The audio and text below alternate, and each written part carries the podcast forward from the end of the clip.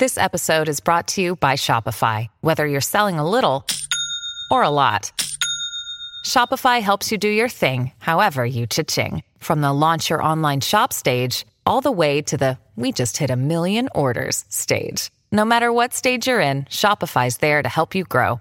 Sign up for a $1 per month trial period at shopify.com slash special offer, all lowercase. That's shopify.com slash special offer. Hey, everybody. I want to start off in a place of gratitude. I am really appreciative of all the responses to the survey. You've all given really in depth answers, and I was just so overwhelmed with emotion reading your responses. So, thank you. If you're new here, welcome. Thanks for listening. If you like what you hear, please subscribe and leave a review on Apple Podcasts or wherever you listen to podcasts. So, today's podcast is going to be a little bit different, but I think it's going to help you wherever you are in your journey. So, wherever you are in your journey, first, I just want to congratulate you if you just graduated and you're starting your trek through the three board exams. Or if you are celebrating your last first day of acupuncture school. And also, congratulations to all those who are just starting out in acupuncture school. You know, wel- welcome to the rest of your life. And then also, can't not mention those who just survived their first year and now they're in their second year. So, wherever you are in this journey, I'm warning you right now this podcast is going to get really real, really fast, and it's going to help. So, welcome to September, a new semester, a new beginning. And did you know that September is actually known as Self Improvement Month? And to be honest with you, I'm, I don't know why. All I know, summer is ending, barbecue season is over, and fall's coming right? The leaves are going to start turning colors. It's going to be nice sweater weather, which I really personally enjoy. And I really like also the cool, crisp air in the morning. So fall is what? Fall is metal, right? Metal is the element of fall. And with metal, there's this energy of letting go, right? The leaves let go of, of their green color, the leaves fall off. And then metal, also large intestine, lets go of waste. So there's a lot of letting go this season, right? So what's amazing about that, right, and just life in general is that by letting go, we can have a new beginning. And in fact, every day can be a new beginning, right? Things can change and they will change. Things have changed. And you can see it in just the testament of time, right? Time is constantly going. Days are constantly going. Seasons come and go. Things need to change, and that's okay. People also need to change, and that's okay. And I say that because it's September. It's a new semester it's a fresh start for everybody. So, whatever happened last semester, whatever grades you got last semester, whatever the things you had to deal with last semester, or even just yesterday, it's time to let it go and just prepare for a better harvest and a fresh start. So, to help with that, that's the purpose of this podcast today. I want to take you through an exercise. And again, I'm going to warn you, it's going to get real really fast. And if you really take the time to just do some soul searching with this exercise, it will really help. And I and I credit this framework to a person named Joe Stumpf. So basically, give yourself 10, 20 minutes to sit down and be uninterrupted.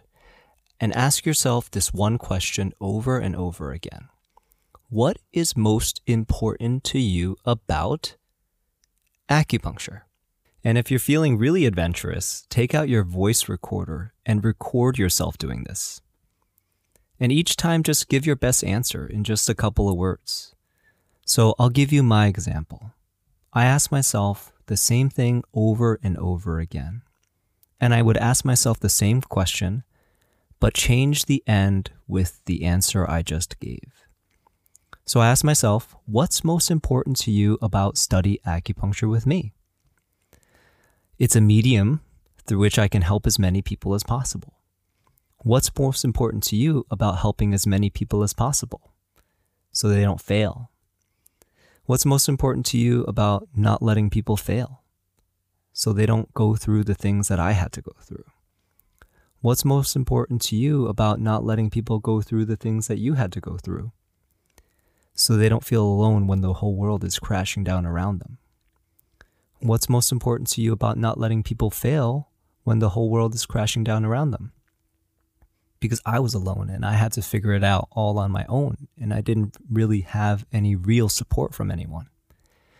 What's most important to you about having real support? I never opened up to people. Everyone looked to me as the solution maker. But inside, I was crying out for help. My parents couldn't help me. My teachers couldn't help me. No one could help me. And this is when it got really emotional for me. See, when I was getting my doctorate, I, I was going through this really tough time because all the material, there's so much and it's just overwhelming. And I had a thesis to write, research to complete, clinicals to do, patients to treat, working as a waiter to, you know, try and support myself. And you know, me being the first to go to university, I just felt like I had a lot riding on my shoulders. And if I failed, then my family would continue on in the same way, which is just being poor. And the only way I got through was just by buckling down and just muscling my way through, right? I pulled all nighters. I tried to learn as smart as possible, and I tried to work as smart as possible. But I did have to sacrifice social life. I had to sacrifice a lot of things, but I made it through. But the thing is, I felt alone all throughout. And see, that's my deep desire with Study Acupuncture with me. See, I want it to be a safe place where acupuncture students can just come and learn.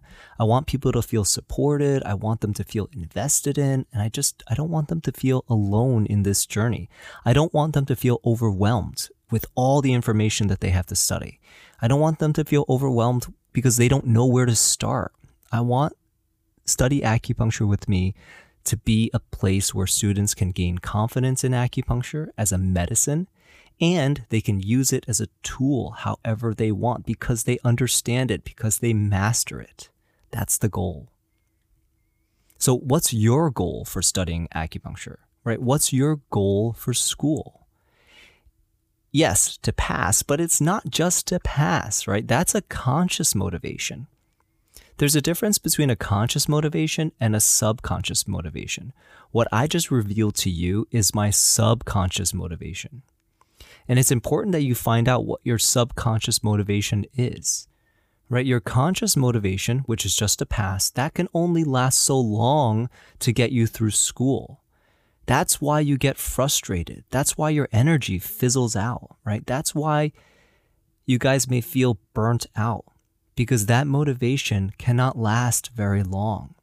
But your subconscious motivation can take you on a lot further, right? It's important that you see the real you as an acupuncture student. So, no matter how old you are, how young you are, you need to be grounded in two things. Number one, true confidence.